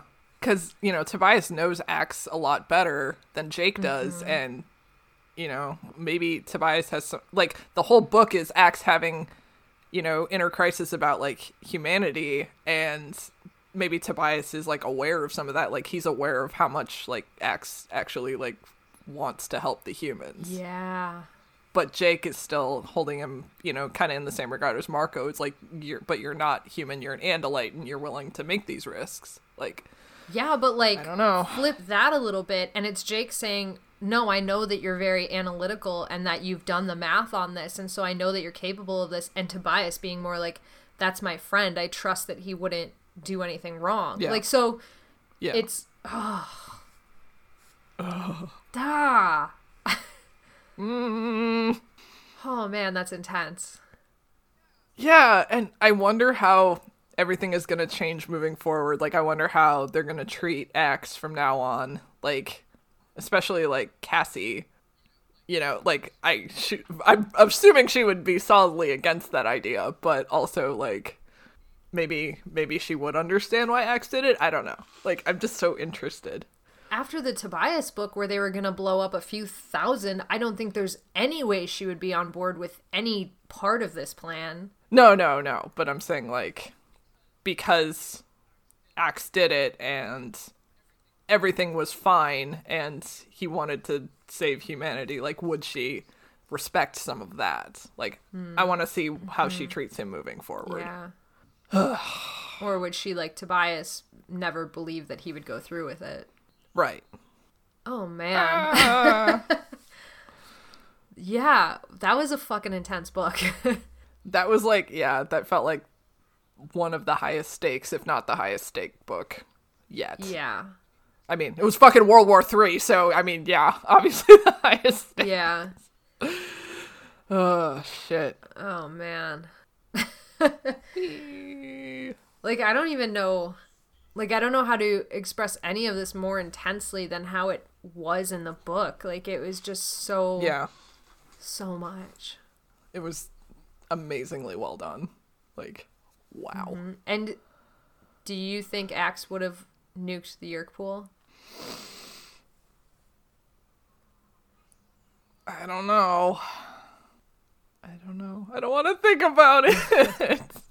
My son. Uh, what do you think? I think he would have. Yeah. I, I'm leaning towards that myself. Yeah. I think he he did the math. Yeah, and he was prepared to answer for it. Yeah, and he was in a way like when you see the whole betrayal of Jake from Ax's perspective, you know exactly where he's coming from. And at the other end of that spectrum of knowing where he's coming from, it, it reads more of a um he once Jake decided that he couldn't give the order, Ax took it upon himself to do it and make sure that Jake could come away with his clean conscience. And that's really what it was about was making sure that Jake's mindset was preserved and he was able to move forward and not be like just destroyed by this guilt and Ax was going to take that on for his prince. Um, so in a way, he was still acting for his prince, and so I, I think he absolutely would have done it because he would have thought like, no matter what happens to me, I saved my prince from having to do this, and I stopped this situation from escalating. God, I really wonder how Jake's gonna treat him moving forward. like, I feel like part of Jake's gonna want to just like kick him out. Well, the next book is a Jake book, so we'll know pretty quick. Perfect. oh no. Yeah, I'm. Ah, God, like if I were Jake, I'd want to like kick him out, but also not quite be able to because like he's still very useful.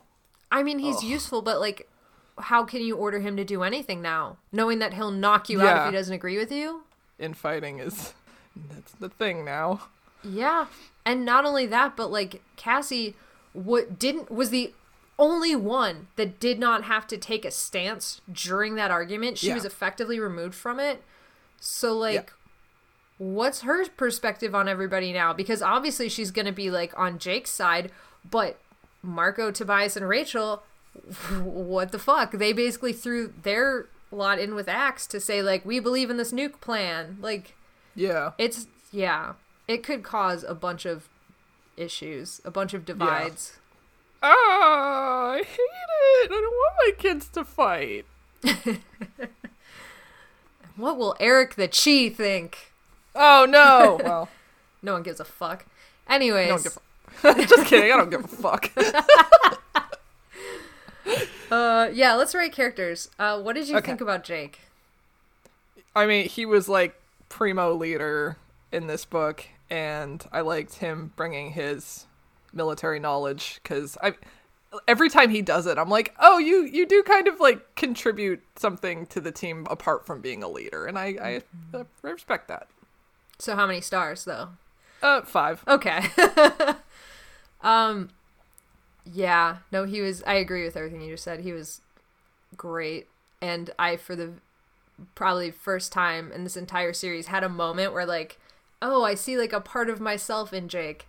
And that was when he knew everything about the aircraft carrier but kept saying like, "Oh, maybe," or like, "I'm not really sure." And it's like, no, I know all of the facts. I just don't feel confident enough to assert them dominantly in case I'm like off a hair. So Oh, I was like, yes, this is me. I always am like, well, I think it's this, even if I know it is, like for a fact. So yeah. I loved that. Um, no, but yeah, five five stars. He was a fantastic leader, and I so loved like. I feel like in so many instances, Jake has to think about balancing what's right and like what he has to do and like considering everybody's perspective. And yet when Ax came to him with this plan where he just straight shut it down said absolutely not. I cannot order anybody to do that. That is too far. And i loved seeing like that gut reaction from jake and that he's still uh, not like just a mys- mystic leader. He's like still a person and i Yeah. loved that view so yeah Yeah. yeah five five Rachel. Continues to be fucking amazing. so good.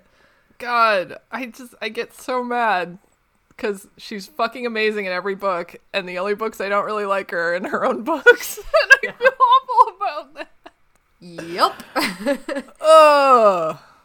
But yes, five because she was fucking badass. I loved her her teamwork with Ax and being a big old bear that can't fit through doors.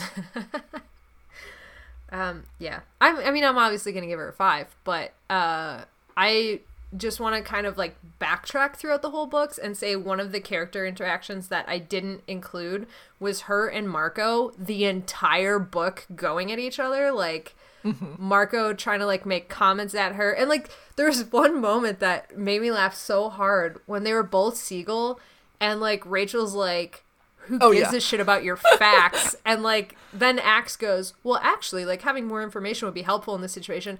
And Marco chases her down as a seagull, like, eh, eh, eh, He you're like wrong. yeah, he, it's like he strutted toward her and she strutted away. Yeah. Oh my god, I can just picture that. It's so funny. Me too. And like then Ax saying like, oh, if Marco had eyebrows, he would be raising his eyebrows at her right now. Yeah. Oh my god. I loved that. Um, Oh. There was one line that really got me too, where Rachel said something disparaging to Marco, and Marco just goes, oh, I can't win with this girl. I don't understand how you can do this, Tobias. You must be a saint. And Jake just Yeah. goes, Knock it off, you two. Dad is fed up with you. yeah, it's so funny. Like the, the whole book, the two of them are just fucking on point, and I loved it. We needed those moments to lift from the absolute despair and destruction happening around us. We did. We so did. little little breaths of fresh air there. yeah, they were fantastic. Thank God for them. Thank God for them. So, Tobias. I don't know. Cuz I mean like kind of the big players in this book were like Ax, Jake and Rachel and Yeah. Marco to some extent. So Tobias was a little pushed aside, I think. I I, I mean I do I, always love his his friendship with Ax like that. And I, I like the the thing we came up with, the theory we came up with that he had trust in Ax not to nuke their fucking city. Mm-hmm. So that made me love him even more. But I don't know if that's true or canon. So That's true. We just made that up in our own head. He's a difficult one, this book. yeah. And especially because that the whole decision making where like every single person was like horrified at Ax that knew what was going on, other than Tobias. That's it says something, but I don't know what. Yeah. Although I liked when he asked Ax if if Ax had made sure to make sure the program wasn't going to let the Yeerks trace back to them, and Ax was just like, "Oh please, yeah. Come on. Are you serious right now? don't at me, bro." Yeah, and I like the best part about those interactions was how much you can just see Ax picking up on like Earth gestures and Earth sayings, and mm-hmm. like, oh, it was so good. Like just the whole like slow, it like his version of the slow head turn, like what? And then Tobias being like, sorry, sorry, just asking. He like fruffed his feathers a little bit, like, "Oh, sorry." Yeah, my bad. so cute. Yeah.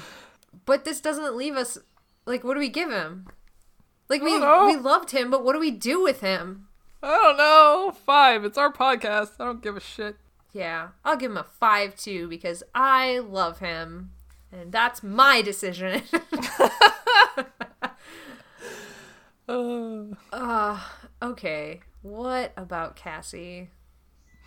I felt kind of bad for Cassie through the whole book because I felt like she was the only one who kept being like, but guys, remember, let's not be monsters. And everyone was just kind of like getting annoyed with her, ignoring her. Mm-hmm. Because at one point, like, she and Ax are, are in the ship together, and Ax, like, does something to somebody, like, knocks him out or something. And she was like, Is he okay? And he was like, Yes, Cassie, he's okay. Yeah. And it was like, Oh, Cassie's just trying to be that person. that wholesome person who doesn't want to cross any lines, and everyone else is just like, oh, we are so beyond this right now. Yeah, I mean, Shit, she's like the hardest one to pin down too because she was the one that I felt like didn't she wasn't always herself. Like mm-hmm. it felt like the author was like, "Oh, yeah, it is important to have those like moral questions, but I want to get back to the action. So like just hurry through this part." Yeah, like they didn't get the proper weight that they deserved, maybe. Yeah, and I don't want to say that this book should have been bogged down by that. Like, I don't think we needed No. every chapter to have that counterbalance, but I think we needed more of it. Yeah. Uh, and it's I my heart broke for her when she totally trusted Ax when he knocked out Jake and then goes Cassie he's hurt and she just rushes over like oh my god Oh, oh I felt so bad for her I know. Oh, I don't like it. me either I want to die. I love them all, but I want to. Uh. Okay, I'll stop crying. no I'll give Cassie a five. I'm gonna give her a four. Not because I don't love her but because I wanted more from her which wasn't her fault but I don't know I'm just doing it I'm just I mean, doing she- it She's kind of like Tobias. Like she, she wasn't a a star player in this Right, book, which is fine. But like, you know. God, I feel like we're coming up on the moment though, and I keep waiting for it to happen. I keep waiting for that shoe to drop, and it hasn't dropped yet, Alex. And you haven't talked about it in a really long time, and I'm just, I'm like, we're running out of books here. oh, Ugh. Yeah, I'll say nothing. okay. Much like when you ask Paul Hollywood how to make this part of the cake, and he just looks at you with that look. That's what I'm doing to you right now. Blue eyes. His big blue. That's what I'm eyes. doing. I'm just staring at you with my intense blue eyes and that slight smile on my face. I don't like it. I mean, Ax has gone through a major betrayal character moment. I can only imagine Cassie's is coming up too. Everyone's gonna make a big thing. Everyone's gonna have a big pivot. Let's have Somehow. an alternamorphs moment here. Would you like a very vague spoiler, or would you like nothing? I would like nothing actually. Okay. Because I'm so curious and I want to know, but I Okay. just I oh god. Okay. I'm assuming it's never mind. I I'm can't gonna say you. It anything doesn't, either. Doesn't matter what you Yep. assume. I'm not saying shit. K K K. K K K K K K K. Uh, um, yeah. So, what do we think about Marco? Uh, I loved him, even though he said one or two bad things. He but- said he did say one or two very bad things, Marco. Yeah, We thought we had cured you of this, and then you did it again, yeah, Marco. Marco. We talked about this, Marco. You had your whole last book and you didn't say a single bad thing. And we were so proud of you. We had so much fun recording that book, and then you did bad things again. But, you know, I don't know. Didn't offend me as much as normal. I think there was just a lot going on. Yeah, and they were very mild. Yeah. So, Uh, and he still was very much Marco, I think, through the whole book. Oh, and yeah. Definitely, yeah. God, the the end was so interesting though. When he figured out like immediately that Ax was acting not under Jake's orders, and he kind of like definitely called him out on it. Mm-hmm. But then he still went along with it. Well, okay, so here's the other thing. He went along with it, but like he still was shit talking the Andalites the whole time, and we have not heard Marco say some of this rhetoric since he and Ax had trust problems fucking a million books ago. Like we have not Yeah. heard Marco express this, and all of a sudden it's like, and it didn't feel out of place. Like it didn't feel like, oh, they're trying to drag this back up. It's like, oh, this has been simmering under Marco's consciousness this whole time, and finally Yeah. Marco's like, I fucking knew you were gonna do this again. Like I fucking knew it, and now you're doing it. And then like the analytical part of his brain is still like, we have no other choice, and I fucking hate it, and I think you're wrong. Yeah. Like, I, that whole conflict in Marco was fucking amazing. Yeah. Although let's let's talk a little bit about the whole like comment about Andalite glory Yeah. and shit. Cuz I'm like that felt a little bit out of nowhere for me. But that's because we were in Ax's head this whole time and he was, you know, he kept making comments about humans and not not necessarily disparaging comments either. You know, he was saying like how much he's like starting to identify with them and kind of alluding to the fact that he might have to live with them after all of this is over. Um, but so the fact that like Marco was like, "Oh, you're just doing this for the glory," I was kind of like, "But no, though." I don't know. That's so I'm torn on that because that would be like I could see it kind of coming out of left field and him saying it and us being like, "Oh, that's not great. Like why did he say that?" Or was Marco testing him yet again and trying to push him into something? Or like like I feel like it's within Marco's purview to like play those sorts of games by saying these things that are so like out of left field just to see how Ax reacts to it so that Marco can better gauge his intentions. Okay. so true. I'm torn. Like cuz I don't know if it's that like I don't know if the author went that deep or if they're just like, "Oh, they did mention this many books ago. Maybe we should bring it back." Like Yeah. I'm torn. I can't touch, I'm torn. um. anyway. no matter what the author's intentions, that scene between Ax and Marco and having Ax basically pleading with Marco, like, I you have always proven to me that you are trustworthy. I'm begging you to trust me in this moment. Like that Yeah. was so intense. Uh. No, I'll, I'll save it for Ax. Um. We can talk about Ax now if you want. Well, I think we have to Uh, Okay. give ratings. Sorry, we have to give stars. Yeah, I'll then we can move. I'll just give Marco five because because I love all the babies. Okay, I'll give. Uh, I can't be the only. Cassie's the only four. Why not? Because like she and Marco had the same amount of like problematic stuff. Like I want to either give Marco a 4 or bring Cassie up to a 5. You can do whatever you want, or you could give them both four point fives. That's a good Okay, both 4.5s. Okay. Okay. Ax. Okay, so what I love most about Ax in this book is that he's always been very intelligent before, and I love just getting his emotional side. Mm-hmm. And there was so much of it in this book, like the fact that he was just looking at this carnage around him, and he, the fact that he threw back to Megamorphs, where that's kind of like the only other time he's seen carnage on that level Yeah. and has been like, "Holy shit, humans suck! Oh my god, why are they doing this to each other?" Mm-hmm. And I just I loved kind of revisiting that part of him, and saying that like I I might kill several thousand people, and I feel really bad about it. I don't know. No, I I I think I totally get what you're saying here. And I think a big part of that was like before he made that big decision of like we have to like kidnap Visser 2 and do the nuke plan.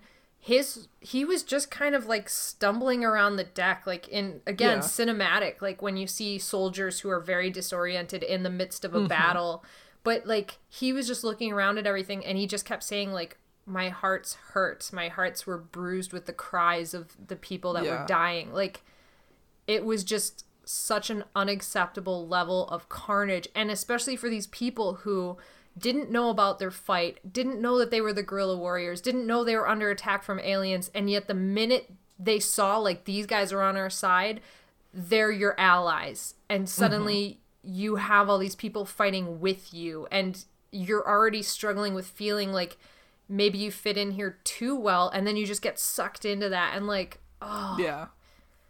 it was so good and then like the desperation when he was pleading with marco that was another big emotional moment for him where he is like literally like i am bearing myself to you i like because he never says those things so bluntly right he's always Yeah. super analytical so it was huge Yeah, like the fact that he was pleading with Marco, a human, for humanity. That was just like really, really poignant. I don't know.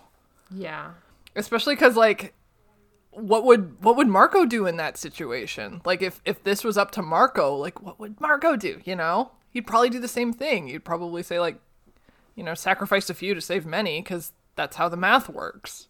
Yeah, and I think that's what got to him in the end because like that's what he said like we do not have the choice. Like he he was still bitter about it and still resentful. He still didn't want to do it, but he goes Yeah. We have no choice because he came to the same conclusion that Ax did. Yeah. Yep. So yeah. Oh my god. And like Marco I it's it's gonna sound mean, but like he almost thrives on that, like you fight back. He pushes you because he expects you to fight back. So when he pushes you and you give and you say no, like this is what it is. I, I like he's really uncomfortable with that, and I think that's why he and Cassie have such a weird relationship. So like And why he and Rachel get along so well. yeah, exactly. And so like when Ax like who would normally not necessarily push back but at least like stand his ground gave way and said please like trust me. That must have been such a mm-hmm. huge moment in, for Marco too. Yeah. I I loved the way you said that too. Like he had to beg Marco for humanity. Beg a human Yeah. for humanity. That's Yeah. that's great. I also thought a really sweet moment was in the very beginning when Jake is talking to the Andalite and saying like this is the Earth resistance, and mm-hmm. Ax was proud of him. Yeah, oh, oh my god. Oh, that was like oh, that was so amazing. And it hurts all the much more knowing what happened in the end of this book. Yeah, and especially mm. because like he asked for Jake's permission to talk to his people. So it's almost like we swung from like you are listening to like you're so invested in Jake and then because he was so invested in Jake, that was his own downfall when he swung to the other side of betrayal. Yeah. Cuz it's like you'll do anything for Jake. Literally anything. Mhm. Oh, fuck. Uh, Oh my god. and now Jake probably hates you. there was another moment where, um, like early in the beginning when he was describing himself, like, and he says, I'm an Andalite cadet. Although I've seen enough shit, I could probably be ca- classified as a warrior. And I was like, yes, you are definitely qualified. yeah. Kind of like he read the handbook and he's like, I have enough uh, hours in my classes and credits that I Yeah. could be a warrior now. Yeah. Oh, I did love that. He, like, ah, I just, I loved Ax so much this book, and I'm so fucking happy that his moments of vulnerability did not feel like they were out of character. It felt like Yeah. growth. I am so glad that that's how it played out. This this book just like further solidified why he's my favorite character. I don't know. Just I just love the weird awkward position he's in and all of his conflicted feelings about it and I uh and like you know, I always say like my favorite parts of Ax are when he's being goofy and when he's like eating everything and blah blah blah and it's not entirely true. Like there was absolutely none of that in this book, but I still just ah he's so complex. He is. I can't I I understand Scholastic, but like after reading this book, I can't believe that they thought that Ax and Tobias were not going to be compelling enough to have their own standalone position in this series. Like this is one of the most compelling books. It's so interesting because they're the only two that aren't like, you know, the human experience, right? Mm-hmm. So did they think like, oh, humans aren't going to be able to relate to a Yeah. boy who's a hawk Oh, yeah. and an alien? Oh, That's so- exactly what they thought. But And now looking, I mean, it's easier to look back with 2020 eyes and say, like, oh, you know, somebody who doesn't belong and has depression as well as like body dysmorphia and an alien. yeah, Who could relate Yeah. to that? And it's like fucking everybody. every fucking one. uh, it's, and not to disparage the other kids, I love the other kids, but like just the way that both of Tobias and Ax were written, just like that, oh my so god. yeah. Like all the characters are written well, obviously, but I mean, they're they're all written well, but like Ax and Tobias come from that place of not feeling secure in who you are and mm-hmm. trying to figure it out. And all of the other characters, I love that. Obviously, Rachel's my favorite. I relate to Rachel so much. But Jake, Cassie, Rachel, Marco are sturdy in who they are. They never have those moments of like I'm unsure of myself and I'm unsure of this. Like they're traits are that they always know where they come from and they're genuine to themselves. And that's just not relatable all of the time because everybody Yeah. has the moments of doubt and confusion. Like, Yeah. you know, Yeah, like they all they all kind of know where they belong. Like they all have, you know, maybe with the exception of Marco, they all have like kind of stable family situations. Um and like if you don't, then yeah, it could be hard to relate to. especially Cassie has a stable family because she lives in a barn. oh I guess I was like, I guess I don't understand. it took me a minute because she has horses. Oh my god! Second time I've done this to you today. He keeps bringing these good, good jokes on me. Fuck! I'm so Can't believe sorry. you've done this. I'm so sorry. Anyway, Ax gets a five billion from me Five gold stars from me. for the beautiful boy. God, these should've books are so fucking good. Right, right, and I Can't like, believe I never grew up with this. I I'd probably be a completely different person if I had grown up with these books. Like a better person. that's completely untrue. You could not be a better person. You are amazing. no. But yeah, and it like this is why it like kills me when it's like, oh, the starfish book, and it's like, but I know how good you could be. or no, the fucking Helmacron, second Helmacron's book. Oh my god, I had already blocked that from my memory. God, uh, poor Rachel. Poor Poor Rachel. Poor Rachel has the worst books. it's not her fault. But you know what? She is such a good character that through all of that, it she has never once wavered as my favorite. So Yeah. that's how I feel about Rachel. Animorphs books. This goes in my done folder. The res- the resistance. the, spelled it wrong. the resistance. There's two. There's two S's in resist resistance. I like resistance. Resistance. The resistance. Is he a beaver? yeah. Angry beaver. do, do, do, do, do, do. Okay. It's not a morph I would have pictured for this late in the game, but That's okay. This is the funniest part, and I know you can't look them up, but like there are some of the most insane covers coming up. And like the weirdest choices for the end because like we were kind of ramping up right like oh tobias Yeah. is a texan and blah, and it's like oh yeah, and Ax is a human, and yeah, yeah oh he's a he's a beaver now oh there's a beaver. Oh, oh okay. okay i guess Yeah, it's- that's exactly how I feel. I'm like, Yeah. all right. what cool morph is he gonna be? Oh, he's a, he's a beaver. and then the book after that is scott's favorite book cover so Can do with that it? information what you will Wait, You isn't cannot. it Ellimist Chronicles next? oh yeah sorry the next maid's you cannot look at it by the way That is the that is law All right. How come Scott can look at it? He doesn't even read the books. well scott just goes through my bookshelf you know him he can't keep his fucking That's hands to himself Yeah. any last thoughts on this No. book none I love my boy. The I love your boy. I love your boy so much. Okay. He's your boy too. He's my boy. But like Rachel is my girl. Ax is your boy. Like, you know. You know. But they're uh okay. You know. uh anyways, so if you want to email me about this book and talk about how fucking amazing it was, uh, or send me any pedantic facts about planes or boats. yeah, aircraft carriers.